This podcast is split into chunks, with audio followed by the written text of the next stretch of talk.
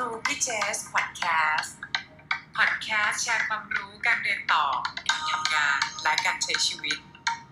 เพราะความรู้ที่ใช่ทำให้คุณใกล้เป้าหมายในทุกวัน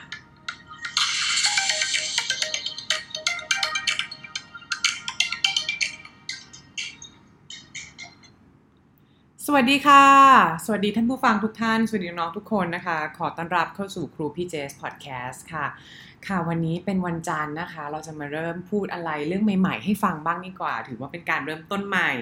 แล้วก็วันนี้ขึ้นเดือนใหม่แล้วค่ะ เดือนกันยายนแล้วนะคะ เวลาปีนี้ผ่านไปเร็วมากจริง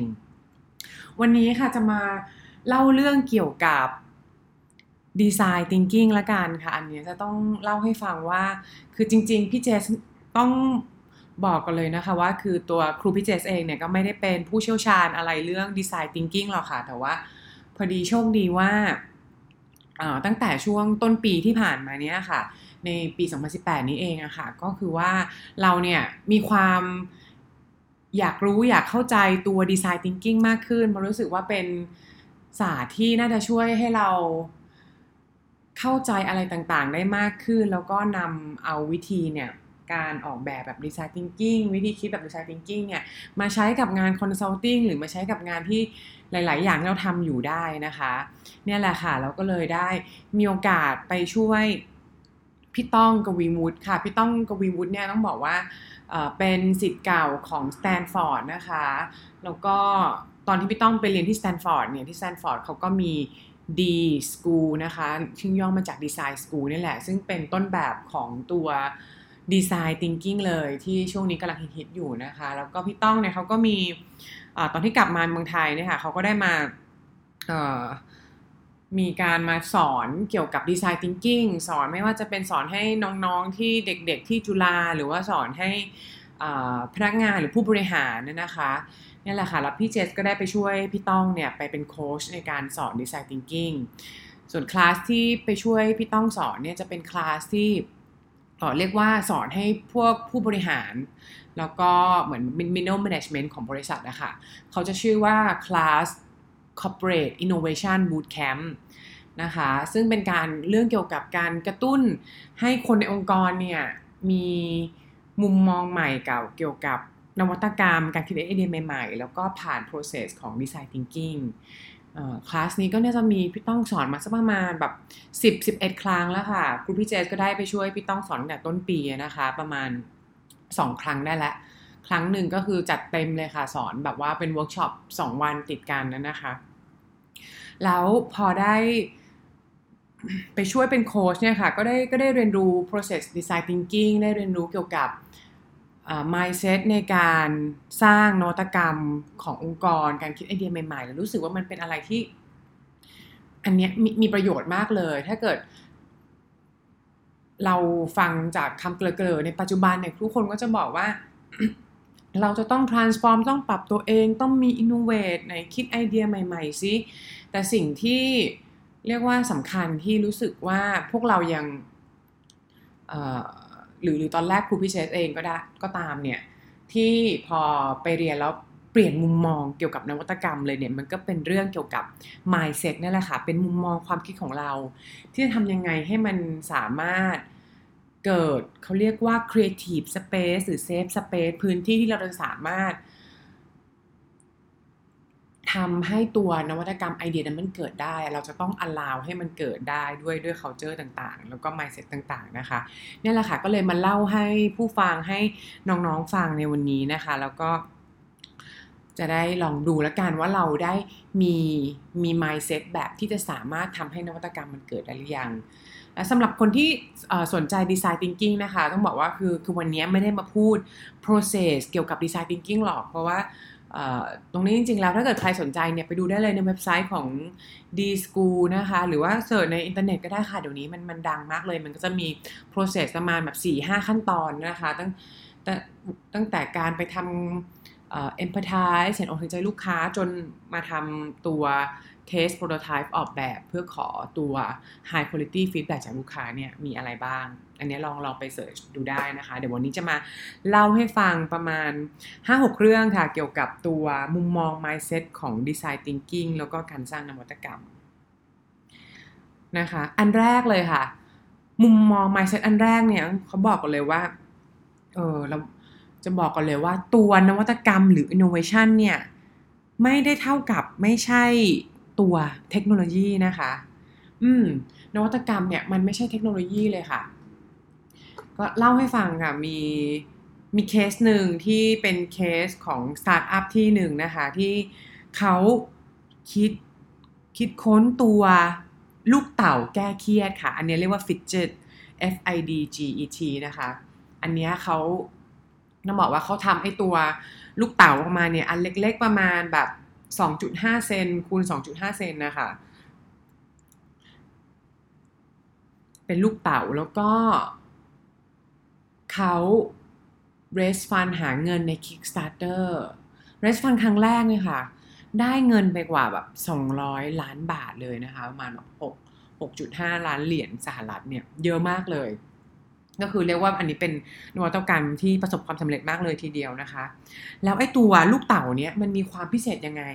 จริง ๆ ดูแล้วมันแบบมันเป็นลูกเต่าที่ดูแล้วแบบหน้าตาแปลกๆมากเลยค่ะ เดี๋ยวลองไปคือต้องลองไปเซิร์ชดูนะคะ แต่เดี๋ยวจะลองอธิบายให้ฟังนะคะ มันก็เป็นลูกเต่าที่เหมือนแบบเออ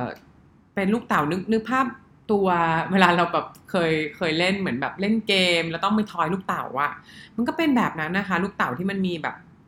หลาย ๆ หน้านะคะ แต่มันจะอันใหญ่นิดนึงประมาณแบบ ด้านหนึ่งมันจะยาวใหญ่ประมาณแบบ 2-3เซนนะคะ แล้วมันก็จะมีแบบปุ่มต่างๆ มากมายอะด้านหนึ่งอาจจะเป็นปุ่มที่เหมือนแบบเป็นปุ่มเหมือนปุ่มเปิดไฟอะค่ะสวิตช์เปิดไฟอะอีกด้านหนึ่งอาจจะเป็นแบบปุ่มเล็กๆ กลมๆ หลาย ๆ อันให้เรากดนะ แล้วก็จะมีด้านหนึ่งเนี่ยจะเหมือนแบบเป็นเหมือนแบบ เป็นเกลียวอะให้เราหมุนหมุนหมุนหมุนไปได้นะคะ แล้วก็จะมีอีกด้านหนึ่งอะจะเป็นเหมือนแบบ เป็นเหมือนแบบมีปุ่มออกมาที่เราสามารถดึงให้มันออกมายาวๆได้ อันนี้พูดไปแล้วอาจจะงงนะแต่ก็ลองลองลองไปเสิร์ชดูแล้วกันค่ะ ต้องเสิร์ชดูจริงๆนะคะ เพราะมันหน้าตามันจะแปลกๆมาก ก็เอาเป็นว่าแต่ละด้านเนี่ยมันจะมีแบบไอ้ปุ่มแปลกๆ แบบเนี้ยมากมายเลยทีเดียวแล้วเอ้คนทำเขาทำมาเพื่ออะไร คือคนทำเขารู้สึกว่าบางทีคนเรา หลาย ๆ ครั้งอะ่ะคือจะเห็นเลยคนเราเหมือนแบบว่า อยู่นิ่งกับมือไม่ได้อะบางคนเป็นไหมคะเหมือนแบบเห็นเด็กๆอะ่ะพี่เจสก็เป็นเหมือนแบบชอบเอาเอาปากกามาหมุนเนี่ยหมุนในมือหมุนไปเรื่อยๆหรือบางคนแบบถือพวงกุญแจอะแล้วพวงกุญแจมันจะมีไอ้ตรงกลมๆใช่ไหมคะเราก็สอดนิ้วเข้าไปแล้วก็เหวี่ยงเหวี่ยงพวงกุญแจ หรือบางคนแค่ถือกุญแจรถอยู่เนี่ย ก็ต้องเหมือนแบบมีการจับจับ กุญแจตลอดเลยอะไรแบบนี้ค่ะเนี่ยแหละแล้วเขาก็รู้สึกว่าเฮ้ยคนเราบางทีเหมือนแบบ มันจะชอบมีอะไรอยู่กับมือตลอดเวลา แล้วเหมือนแบบเขาก็เลยคิดว่าเฮ้ยไอ้ปุ่มเนี่ยแหละแสดงว่าคนเราเขาก็ อันนี้คิดว่าเบื้องหลังเนี่ยนะเขาน่าจะไปทำแบบระบบดีไซน์ thinking มาแล้วแหละค่ะ เข้าใจคนว่าไอ้คนทำไมต้องทำแบบนี้ ชอบใช้ปุ่มแบบไหนเหมือนแบบ จะมีปุ่มแบบไหนที่จะจะมาสนองนิดคนที่จะเหมือนแบบ จะต้องการ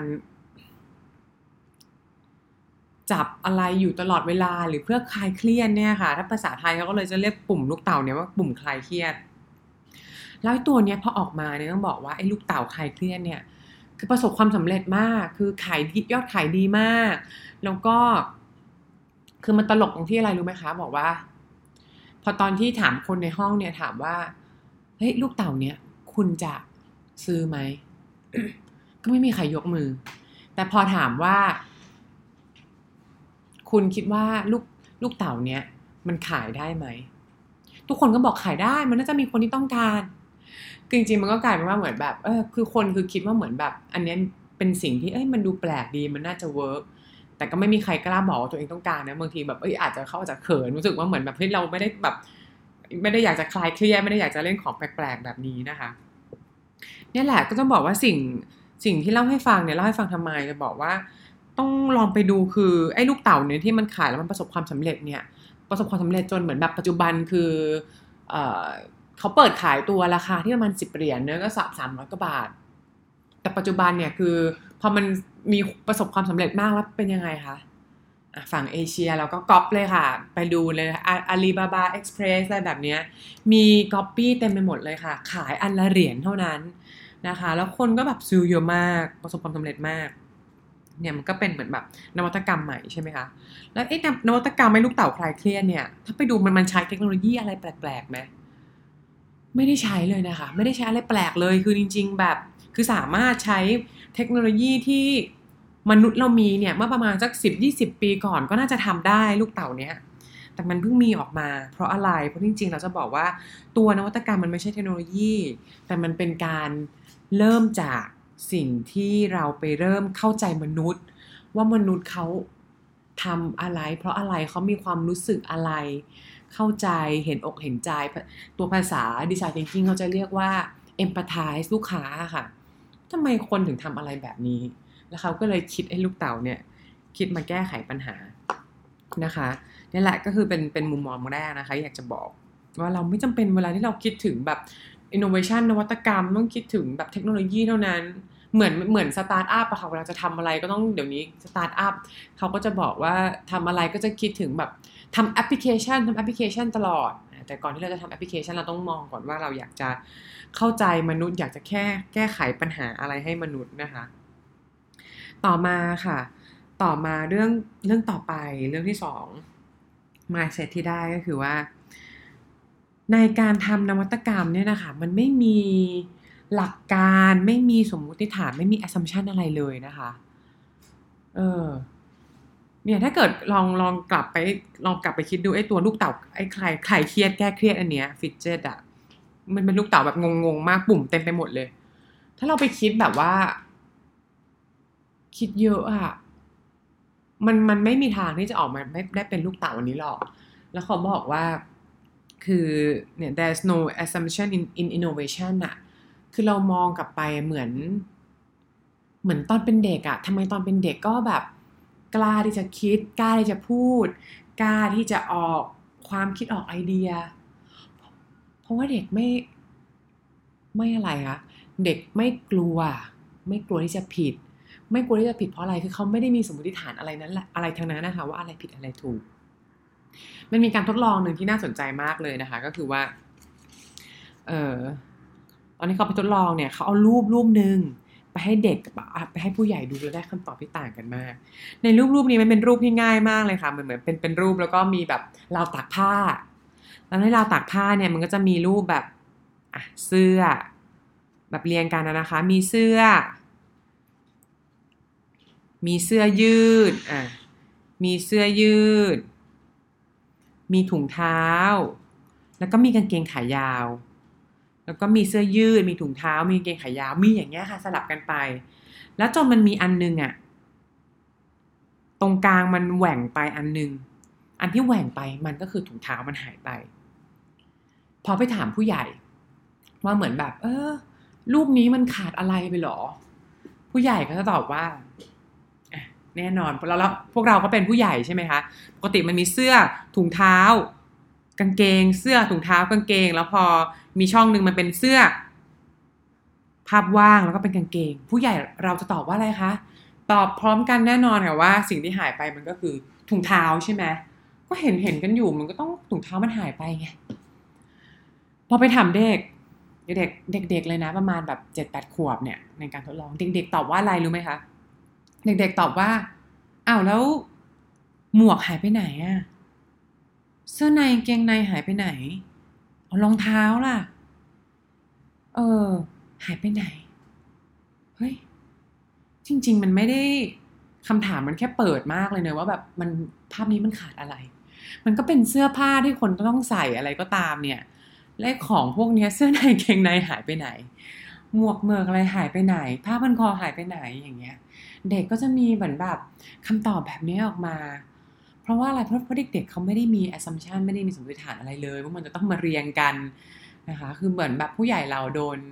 โดน frame มาโดน frame ด้วยสมมติฐานโดน frame มาด้วยอะไรมากมายเลยทำให้เราเหมือนแบบเหมือนที่คนบอกว่าคิดในกรอบอะ่ะเราคือเราต้องเข้าใจก่อนว่าคิดในกรอบหมายความว่าก็เพราะว่าเรามีสมมติฐานอะไรต่าง ๆ แบบนี้แหละ คือเราก็ต้องเหมือนแบบ คือเรื่องพวกนี้มันมันเป็นสิ่งที่จะทำให้ให้เราคิดต่างยากอะค่ะ แล้วในการที่สอนดีไซน์ thinking นี่แหละ เขาก็จะสอน mindset ต่างๆ ว่าทำยังไงให้ให้เราสามารถ allow ไอเดียพวกนี้มันออกมาได้ ซึ่งเดี๋ยวจะอธิบายให้ฟังทีหลังนะคะแต่เราต้องคิดก่อนว่าจะทำนวัตกรรมอะไรต่างๆ ไม่ต้องมี assumption อะไรเลยค่ะ แล้วมันมันจะมี ถ้ามองเหมือนแบบเป็นภาพที่อธิบายเรื่องการคิดนวัตกรรมได้นะมันมันคือภาพหนึ่งมันจะเป็นภาพที่เหมือนแบบว่า สมมุติเป็นภาพที่เป็นเส้นตรงใช่ไหมคะ เส้นตรงเนี่ยก็เหมือนแบบเหมือนไทม์ไลน์ในการคิดนวัตกรรมอะค่ะ ตอนแรกที่คิดนวัตกรรม คือเส้นมันจะยุ่งเหยิงมากเลย มันจะเหมือนแบบ โค้งไปโค้งมาบางทีก็มีถอยหลังบ้างขึ้น หยักขึ้นลง หยักขึ้นลง แล้วสุดท้ายเนี่ยมันค่อยๆตรงโค้งค่อย ๆ โค้งตรงขึ้นจนเป็นเส้นตรงคือไอ้ตรงนวัตกรรมมันคืออยู่ไอ้ตรงช่วงแรกเนี่ยค่ะ มันจะแบบขยุกขยุยงงๆไปหมดเลย เพราะมันไม่มี มันไม่มี assumption อะไรทั้งนั้นนะตอนที่เราจะคิดนะคะ อันเนี้ยลอง ลองดูเลยเหมือนแบบไอเดียของสตาร์ทอัพต่างๆ หรือของนวัตกรรมที่โลกคิดมาคือมันมีอะไรที่มันแบบ อย่างตอนที่เขาทำฟิตเจ็ตไอ้ลูกเต๋าเนี่ยเออเขาก็คิดไปคิดมาหลายรอบไม่มีหรอกค่ะ คิดออกมาแล้วเป็นลูกเต๋าอันแรกแต่คือเราจะต้องทำตัวให้ชินทำในช่วงที่มันเป็นแบบไอ้เส้นขยุกขยุยตรงนั้นน่ะตอนที่มันคิดไม่ออกอะ่ะ หรือว่าตอนที่มันคิดแล้วมันเฟลคิดแล้วมันคนไม่เห็นด้วย คิดแล้วคนไม่เชื่อคนไม่ฟัง แบบเนี้ยคือเราจะต้อง allow ให้มันแบบมี creative space ให้ได้ที่คนในองค์กรหรือคนในทีมนั้นน่ะจะเข้าใจแล้ว nurture ไอ้ตัวไอเดียตรงเนี้ยให้ได้นะคะ ต่อไปค่ะเรื่องมุมมองเรื่องที่สามก็คือว่า การที่เราจะสร้างนวัตกรรมได้เนี่ยค่ะ เราต้องเริ่มจากการเข้าใจมนุษย์ แล้วภาษาอังกฤษอะคำว่าเข้าใจมันไม่ใช่แค่คำว่า understand นะเขาจะใช้คำนี้เลยค่ะว่า ต้องมี empathy อะเหมือนเห็นอกเห็นใจ put yourself in other people's shoe อะเหมือนเราไปอยู่เป็นคนคนนั้นไปเลยอะคือเห็นอกเห็นใจคนก่อนอันดับแรกเลยเริ่มจากการเข้าใจมนุษย์ ซึ่งอันนี้พอเราเราพูดมันก็เหมือนพูดง่ายนะจริงๆมันทำยากนะ เพราะว่าเดี๋ยวนี้คนเราอะเวลา เป็นพนักงานทำงานบริษัทก็ได้ค่ะ หรือหรือเราเองเนี่ย อย่างครูพี่เจสเองเป็น consult เนี่ยบางทีก็บางบางทีนะคะ ก็คือติดนิสัยเล็กๆน้อยๆเวลามีปัญหาอะไรอะ่ะเกิดขึ้นน่ะเราเป็นแบบว่าเราจะพุ่งตัวเข้าไปแก้ไขปัญหานั้นก่อน ฉันแก้ไขปัญหานี้ได้ เข้าไปก็ไปถึงการแก้ปัญหาด้วยก็นำ solution นำ recommendation ไปเลย ถ้างานมันทำช้าเราก็ทำงานให้เร็วขึ้นถ้างานเหมือนแบบไม่มีประสิทธิภาพ เราก็ทำงานให้มีประสิทธิภาพขึ้น เข้าไปแก้ปัญหาก่อนเลย แต่สิ่งที่เราลืมอะค่ะ ปัจจุบันที่เราลืมก็คือว่า เราลืมที่จะเข้าใจปัญหานั้นก่อนลืมจะถามคำถามว่ามันเกิดอะไรขึ้น จริงๆแล้วปัญหาเนี่ยมันเกิดจากอะไร เพราะภาพที่เราเห็นอาจจะไม่ใช่นะคะยกตัวอย่างให้ฟังอะ ยกตัวอย่างให้ฟัง ถ้ามีเหมือนแบบ ให้ดูว่าเราเป็นเรียกว่าเราเป็นร้านขาย เราเป็นร้านขายโดนัทแล้วกัน เราเป็นร้านขายโดนัทเนี่ย อยู่ในสยามเนี่ยค่ะ เป็นร้านขายโดนัทอยู่ในสยามซอยหนึ่งในสักสยามเนี่ย แล้วลูกค้าต่อแถวยาวมากเลยนะ ลูกค้าต่อแถวยาวมากไปหลาย ๆ บล็อกเลย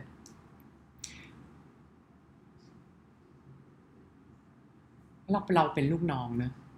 แล้วหัวหน้าเราสั่งว่าเฮ้ยไปจัดการนี่แถวยาวมากเลย ไปจัดการหน่อย หัวหน้าก็จะให้คำพูดมาแค่นี้ไปจัดการหน่อยแถวยาวมากเลย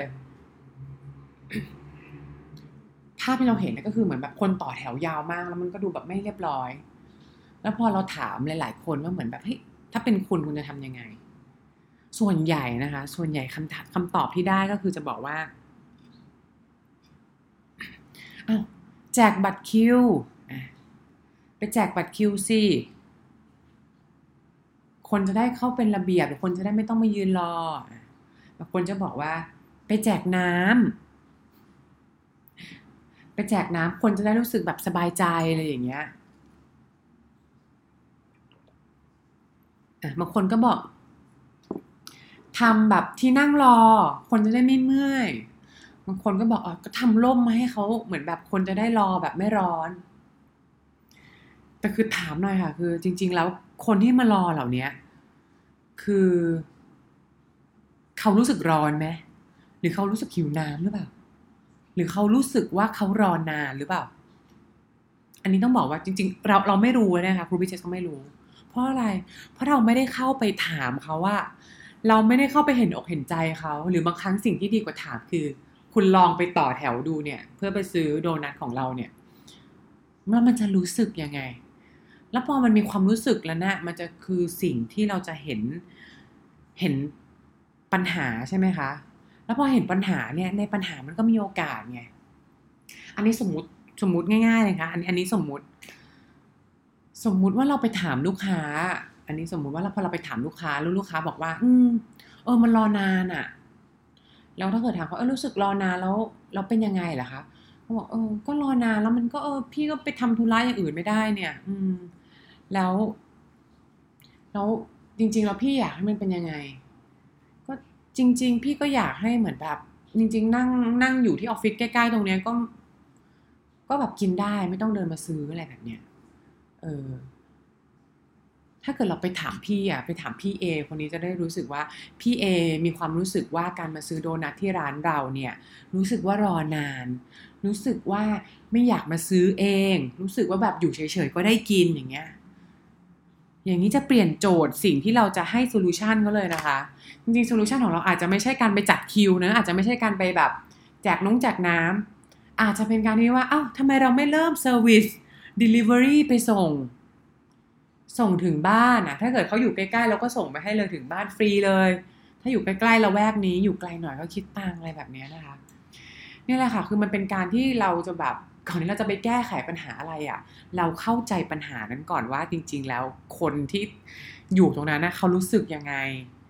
แล้วมันจะเปลี่ยนมุมมองของ solution ที่เราจะคิดเลย ถ้าเกิดเราจะเริ่มต้นในวันนี้คือง่าย ๆ เลยค่ะ ถ้าเกิดเรามีปัญหาอะไรอะ่ะ ปัญหาอันเนี้ยซึ่งจะบอกว่าสิ่งที่จะเห็นอกเห็นใจลูกค้าเห็นเออเห็นอกเห็นใจคนอะมันไม่ได้หมายถึงแค่การแก้นวัตกรรมเท่านั้นนะ คือมันหมายถึงแบบการแก้ไขปัญหาคนในทีม การแก้ปัญหาแบบกับลูกค้าการแก้ปัญหาในที่ทำงานด้วยก็ได้ การแก้ปัญหาความสำคัญความสัมพันธ์ของเราในชีวิตแบบเนี้ยค่ะ คือก่อนที่เราจะไปให้โซลูชันอะเราเข้าใจเขาก่อน เข้าใจเขาก่อนแบบรับฟังเขาก่อนคืออะไรแล้วเราแล้วเราค่อยคิดตามนะคะ อันนี้มันเป็นเป็นปัญหาที่ถ้าเกิดจะเรียกว่าเป็นปัญหาคลาสสิกเลยก็คือเหมือนแบบเรื่องผู้หญิงผู้ชายอะ่ะ อันเนี้ยถ้าเกิดใครพูดแล้วแบบหลาย ๆ คนก็แบบ ถ้าคนที่แบบมีมีแฟนหรือเคยมีมีความสัมพันธ์เนอะมี relationship แบบนี้จะเข้าใจว่า ผู้หญิงอะสิ่งที่ผู้หญิงหลาย ๆ คนส่วนใหญ่เนี่ยต้องการคือ มีคนรับฟัง เวลาเราเครียดเนี่ยเราอยากจะระบาย มีคนรับฟัง ส่วนผู้ชายนะคะ อันนี้ต้องบอกว่าส่วนใหญ่ก็คือผู้ชายเนี่ยจะมีความรู้สึกว่าตัวเองเนี่ย ต้องอยากจะเป็นผู้ช่วยเหลือ แล้วเขาจะได้รับความรู้สึกที่เขามีคุณค่าเมื่อเขาช่วยแก้ไขปัญหานั้นได้ ฉะนั้นฉะนั้นไม่แปลกเลยค่ะ ที่บางทีผู้หญิงผู้ชายจะไม่ได้เจอกันตรงกลางแล้วมันทำให้เกิดปัญหาเพราะผู้หญิงเนี่ย อยากจะมาอธิบายแบบปัญหาให้ฟังปัญหาที่ทำงานว่าเธอวันนี้โดนหัวหน้าดุบ่นมาหุยแบบเหนื่อยมากเลย ผู้ชายบางทีแบบยังไม่ได้ฟังจบเนอะผู้ชายจะบอกเลย เออเออไม่เป็นไรเข้าใจโหก็ง่าย ๆ ก็แบบ เจอหนูหัวหน้าแบบนี้ก็ไม่ต้องฟัง ไม่ต้องคิดมาก แต่คือแบบสิ่งที่ผู้ชายทำคือไปไปตัดบทเขาไงไปตัด ความต้องการที่ผู้หญิงอยากได้คือการมีคนยอมรับฟัง เขาอาจจะไม่ได้ต้องการแก้ไขปัญหาก็ได้นะคะนี่แหละมันก็คือการเห็นอกเห็นใจคนน่ะลองเอาไปใช้ดูเริ่มที่จะมองปัญหาโดยการไม่แก้ปัญหาก่อน เข้าใจปัญหาก่อนว่าคนตรงนั้นเนี่ยเขารู้สึกยังไงอ๋อเนี่ยมีมีมีตัวอย่างหนึ่งที่จะยกให้ฟังอันนี้เป็นตัวอย่างแบบคลาสสิกเลยนะ ก็คือว่า เนี่ยลิฟต์เนี่ยค่ะ ลิฟต์เมื่อก่อนนะเนี่ยบอกเมื่อแบบสิบยี่สิบปีก่อนอันเนี้ยเป็นนวัตกรรมที่คนคิดได้แบบโอ้โหคนนี้แบบเจ๋งมากเลย คือลิฟต์เนี่ย เวลาขึ้นหลาย ๆ ชั้นทุกคนจะบ่นลิฟต์มันช้าโหยลิฟต์นี้ช้ามากเลย ถ้าเอาเรื่องเนี้ยไปบอก วิศวกรรมนะโอ้โหวิศววิศวกรเนี่ยโอ้ชอบเลยโอ้ยลิฟต์ช้าโอ้กูเปลี่ยนรอกก่อนเลย เปลี่ยนตัวดึงก่อนเลย เปลี่ยนตัวเทคโนโลยีทำให้มันเร็วขึ้น ระบบรอกเปลี่ยนเป็นระบบไฟฟ้า แต่ถ้าเกิดกลับกันมามาถามแบบดีไซเนอร์ดีไซเนอร์อาจจะมองแปลกไปเอาทำไมเขาถึงบอกว่าช้า ถ้าเราลองไปถามคนที่ขึ้นลิฟต์เขาบอกทำไมถึงถึงคิดว่าช้า คนที่ขึ้นลิฟต์ก็จะบอกว่า อืมก็ดูดิเข้าไปมันแบบ โอ้โหเป็นกล่องสี่เหลี่ยมอะน่าเบื่อ มันแบบอึดอัดเข้าไปแล้วรู้สึกอึดอัดรู้สึกน่าเบื่อ แล้วก็รู้สึกช้า ฉะนั้นสิ่งที่เขารู้สึกช้ามันเป็นสิ่งที่เขาเป็นความรู้สึกเนอะคิดไปเอง แล้วเขาบอกอีกคำหนึ่งที่มันเจ๋งๆก็คือบอกมันน่าเบื่อมันอึดอัดอ้าวทำยังไงให้ไม่น่าเบื่ออึดอัดปัญหานี้ก็ถูกแก้ไปแล้วเนอะเดี๋ยวนี้เราก็ไม่รู้สึกแล้วคือลิฟช้า ติดกระจกไงคะเดี๋ยวนี้ลิฟต์ไปหลายที่คือเรียกว่าเกือบทุกที่ติดกระจกหมดเลย บางที่ก็ติดกระจกบางที่เดี๋ยวนี้แบบไฮเทคไปหน่อยก็มีติดทีวีด้วย อันนี้ก็เพื่อการโฆษณา หรือบางที่คือทำให้สวยเลยนะ เป็นลิฟต์แก้ว ลิฟต์แก้วเนี่ย เวลาเราขึ้นนะเป็นลิฟต์แก้วเหมือนแบบไปขึ้นตึกสูงสูงอะขึ้นแบบเป็นเกือบนาทีนะ หรือนาทีกว่าสองนาที มีใครบ่นว่าช้าไหมไม่มีวิวสวยค่ะมองวิวออกไปนี่แหละค่ะเรียกว่าแบบแค่การติดกระจกในลิฟต์เนี่ยมันก็คือนวัตกรรมเนอะ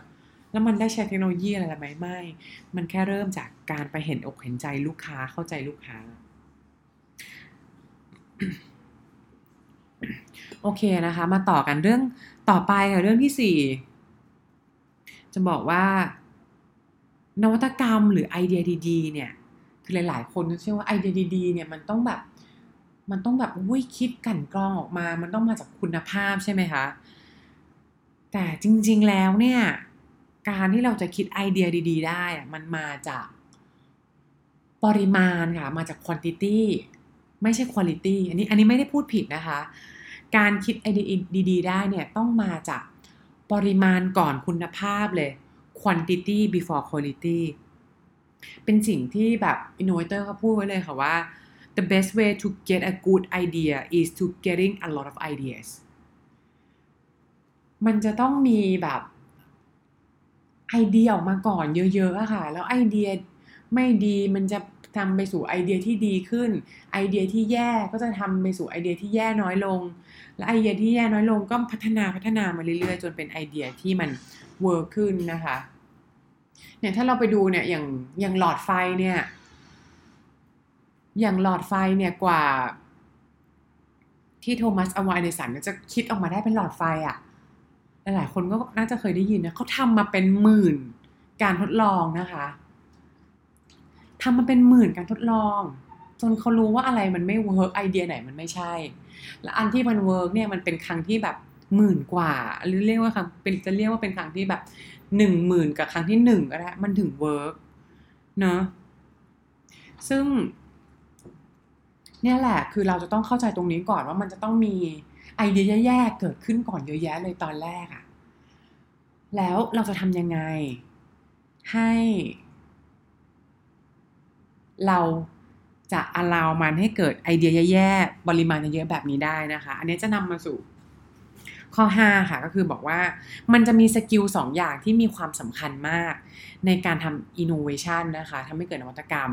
และเราต้องใช้ให้ถูกค่ะ มีสอง skill คือ creative thinking กับ critical thinking ก็คือการคิดการก็คือการสร้างสรรค์กับ การวิเคราะห์ แบบเป็นระบบนั่นเอง ต้องบอกว่าอันเนี้ยสกิลเนี้ยต้องเลือกใช้ให้ถูกเวลามาก ๆ เลย คือต้องบอกว่าตัวที่ตอนที่เรามา brainstorm มาคิดไอเดียกันนะคะ เพื่อหา quantity อะจะต้องไม่มีการวิพากษ์วิจารณ์เลย ไม่มีการวิพากษ์วิจารณ์เลยนะคะ จะมีแต่เรื่องของการสร้างสรรค์เท่านั้นเป็นยังไงนะคะ อันนี้เราก็จะบอกว่าอย่างตอนที่เรา brainstorm อะค่ะการที่เราจะ brainstorm ได้ดีเนี่ยจะต้องไม่มีการวิพากษ์วิจารณ์เลยอะยกตัวอย่างเนาะสมมุติเรา brainstorm กันแบบสั้นๆ 10-15 นาทีอะเราคิดกันว่าอะตอนนี้เหมือนแบบ โลกร้อนเนื้อเราจะลดโลกร้อนได้ยังไงดีของหัวหน้ามาถามอะหัวหน้าจะเป็นองค์กรรัฐบาล เราจะให้ประเทศไทยเราช่วยกันลดโลกร้อนได้ยังไงดี ก็จะมีนาย A มาบอกว่าอ้าวพี่ก็ใช้ถุงผ้าไง ใช้ถุงผ้าเนี่ย มันก็ช่วยลดโลกร้อนได้ไง แบบไม่ต้องใช้ถุงพลาสติกเนาะก็รณรงค์ใช้ลดร้อนแล้วก็จะมีคนเดินเข้ามา B อันนี้เป็นสิ่งที่เกิดขึ้นในองค์กรทั่วไปเลยนะคะ B ก็จะเดินเข้ามาบอกว่าเฮ้ยถุงผ้าคนมันก็ใช้เยอะแยะแล้วนะ คิดอะไรที่มันแบบต่างไปกว่านี้ดีไหมถุงผ้ามันแบบ มันก็ดีแต่คนมันใช้เยอะแล้วอะเออาจจะคิดว่าเฮ้ยอะอย่างนั้นเราก็รณรงค์ให้คนใช้ public transportation มากขึ้นไง เออ ใช้รถสาธารณะมากขึ้นอะแล้วคนไม่ใช้รถพอคนแบบใช้ไม่ใช้รถส่วนตัวมลพิษมันก็น้อยลงมลพิษมันน้อยลงมันก็ทำให้เหมือนแบบ global warming น้อยลงแบบเนี้ยใช่ไหมอะแล้วก็จะมีนายซีเดินเข้ามาซีก็จะบอกว่าเฮ้ยอันนี้มันก็เก่าแล้วเขาก็ทำกันมาตั้งนาน ถ้าเราทำมันก็ดูไม่เจ๋งบ้ามันมันดูไม่ไม่ไม่ใหม่เลยอะเอก็เริ่มเหมือนแบบ อึ้งอะอึ้งแล้วแบบพูดอะไรออกไปคนก็จะแบบ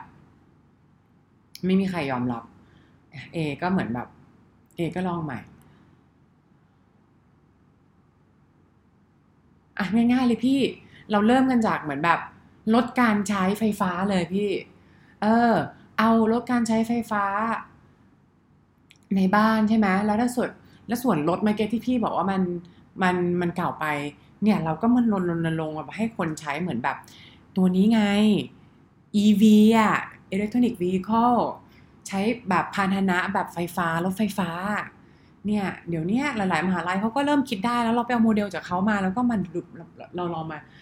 มาส่งเสริมการให้คนใช้รถไฟฟ้ามากขึ้น อาจจะได้ไม่ต้องมีแบบเครื่องยนต์มันจะได้ไม่ต้องมีควันเสีย เราก็จะมีหัวหน้าเดินเข้ามา หัวหน้าดีบอกว่าเฮ้ย มันแพง EV อะ ใครก็จะมาใช้ได้แล้ว EV เนี่ย อีกนานกว่าจะมาทำได้ ตอนนี้สิ่งที่เกิดขึ้นในห้องนี้คืออะไร ในห้องนี้มีคนอยู่สี่คน มีคนออกไอเดียอยู่กี่คน คนเดียว แล้วที่เหลืออีกสามคนคืออะไร criticize วิเคราะห์ วิพากษ์วิจารณ์แล้วไอเดียใหม่เกิดขึ้นไหม ก็ไม่เกิดนะคะ แต่สิ่งที่องค์กรปัจจุบันเนี่ย ทำก็คือว่าองค์กรปัจจุบันเนี่ยเขาจะให้ reward กับเนี่ยแหละกลุ่มคนที่วิพากษ์วิจารณ์ กลุ่มคนที่ criticize เนี่ยโอ้ criticize มันดูเท่อะมันดูเรามีความรู้ว่าเราวิพากษ์วิจารณ์เขาคนที่คิดไอเดียออกมาเขาจะรู้สึกยังไงพอคนที่เขาออกไอเดียมาเนี่ยเขามีไอเดียเยอะๆเลยนะเพราะออกไอเดียมาเรื่อยๆด้วยวิพากษ์วิจารณ์เขาจะรู้สึกว่าตัวเอง รู้สึกว่าตัวเองโง่ รู้สึกว่าตัวเองไม่ได้รับความยอมรับ รู้สึกว่าแบบ เออ skill แบบนี้มันมันไม่ work ว่าที่เราจะมาครีเอทีฟเนี่ย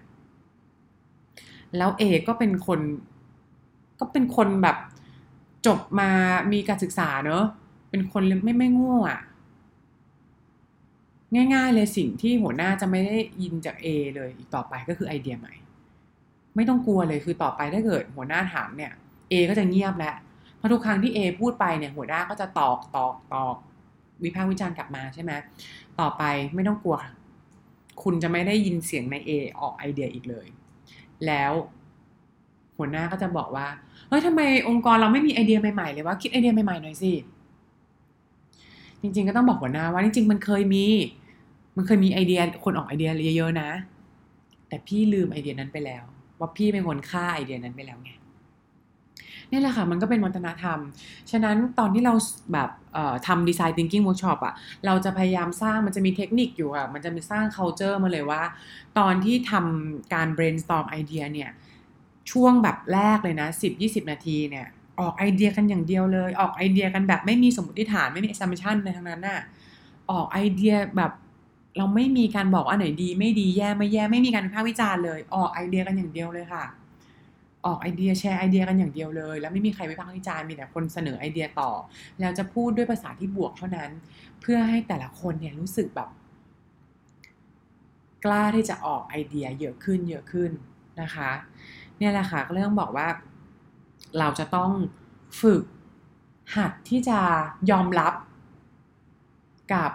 การที่เราจะฟังไอเดียก่อนโดยที่ไม่ไม่วิพากษ์วิจารณ์อะให้มีการ ทำ creative thinking เกิดขึ้นในช่วงแรกแล้วไอเดียมันจะเยอะมาก แล้วพอไอเดียเยอะมากเป็นร้อยสองร้อยแล้วเนี่ย เราค่อยมากรุ๊ปไอเดียนั้น แล้วก็ค่อยมาดูว่าไอเดียไหน work ไม่ work ซึ่งตอนนั้นแหละจะเป็นตอนที่เราค่อยมาใช้ critical thinking ซึ่งเป็นภาคส่วนที่เหมือนเป็น skill ที่แบบคนทำงาน corporate จะจะมี skill นี้แบบอย่างสูงมากวิพากษ์วิจารณ์คนอื่นเนี่ยอันนี้เอาไว้ใช้ที่หลังสุดท้ายเลย เราต้องมาออกไอเดียกันก่อนนะคะ แล้วสุดท้ายที่อยากจะฝากไว้มันก็คือเนี่ยแหละค่ะมันต้องมันเป็นเรื่องของการคิด innovation นะมันเป็นเรื่องของของ culture ของวัฒนธรรม สิ่งที่เราจะต้องทำเลยก็คือว่าเราจะต้อง สร้าง culture ที่ reward ทั้ง success และ failure ฟังดีๆนะคะ reward ทั้ง success และ failure คือ failure เนี่ยไม่ไม่ใช่แค่ allow มันเนอะไม่ใช่แค่ให้มันเกิดขึ้นได้แล้วมันไม่มีการลงไม่มีการลงโทษเนอะคือต้อง reward ด้วย ใครที่ทำออกมาเนี่ย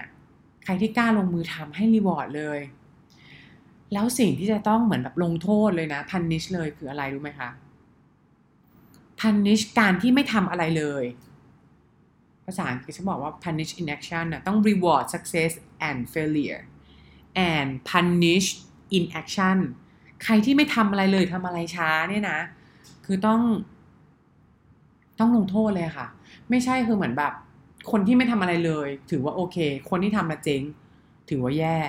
ไม่ใช่นะนี่ต้องปรับกัน คือคนที่ทำแล้วเจ๊งทำแล้วประสบความสำเร็จเนี่ย ต้องรีวอร์ดเหมือนกัน แต่คนที่ไม่ทำอะไรเลยเนี่ย อันนี้ต้องลงโทษเลย เพื่อให้เขารู้สึกว่าสุดท้ายแล้วเนี่ย เขาต้องทำอะไรสักอย่างอะ แล้วแล้วถ้าเกิดทำแล้วมันจะเจ๊งก็ไม่เป็นไร เพราะหัวหน้าเขารู้สึกว่าเขาทำแล้ว เขาได้ได้รับการชื่นชมยอมรับว่าเขาลงมือทำแต่ถ้าเกิดเขาทาแล้วมีประสบผลประสบความสำเร็จ เขาก็ได้รีวอร์ดเหมือนกัน ตรงนี้แหละค่ะเรียกว่าเป็นการสร้าง culture ในทีมของเรานะคะอะอ๋อค่ะ วันนี้ก็พอดแคสต์วันนี้ก็ยาวกว่าที่คิดนะคะจะขอสรุปแล้วกัน ห้าหกข้อที่บอกไปนะคะ ข้อแรกเลยก็คือว่า innovation เนี่ยไม่จำเป็นจะต้องเป็นเทคโนโลยีเสมอไป ข้อ 2 ก็คือว่าการที่จะทำ innovation ได้เนี่ย เราไม่ต้องมี assumption อะไรเลย คือคิดเหมือนตอนที่เราเป็นเด็กๆ ข้อ 3 ก็คือว่า innovation เนี่ยเริ่มจากการที่เราไปเริ่มเห็นอกเห็นใจลูกค้า ก่อนที่เราจะไปคิดแก้ไขปัญหาเขา ข้อ 4 innovation เนี่ยจะเกิดได้จากการที่ปริมาณมาก่อนคุณภาพ ข้อ 5 สอง skill ที่สำคัญในการทำ innovation ก็คือ creative thinking กับ critical thinking โดยที่ตอนแรกที่เรา brainstorm ไอเดียกันเนี่ย ต้องไม่มีการใช้สกิล critical เลย critical thinking ไม่ต้องมาใช้เลย ใช้ creativity อย่างเดียว ออกไอเดียมาเลย แล้วก็ข้อ 6 นะคะ การที่จะทำให้ไอเดียมันออกมาเยอะได้เนี่ย เราจะต้องมี culture องค์กรที่จะ reward ทั้ง failure ทั้ง success แล้วลงโทษการที่แบบไม่ทำอะไรเลยนะคะ วันนี้ขอบคุณทุกคนค่ะที่เข้ามาฟัง ใครมีคำถามอะไรก็คอมเมนต์ไว้ได้นะคะคำคอมเมนต์ของทุกท่านมีประโยชน์มาก ๆ เลย แล้วถ้าใครอยากฟังเรื่องเกี่ยวกับดีไซน์ thinking นี้ต่อก็คอมเมนต์ไว้ได้ค่ะ ก็มีอีกหลายเรื่องที่ยังไม่ได้แชร์ ถ้าเกิดมีเวลาก็จะมาแชร์กัน วันนี้ลาไปก่อนพบกันใหม่พรุ่งนี้ สวัสดีค่ะ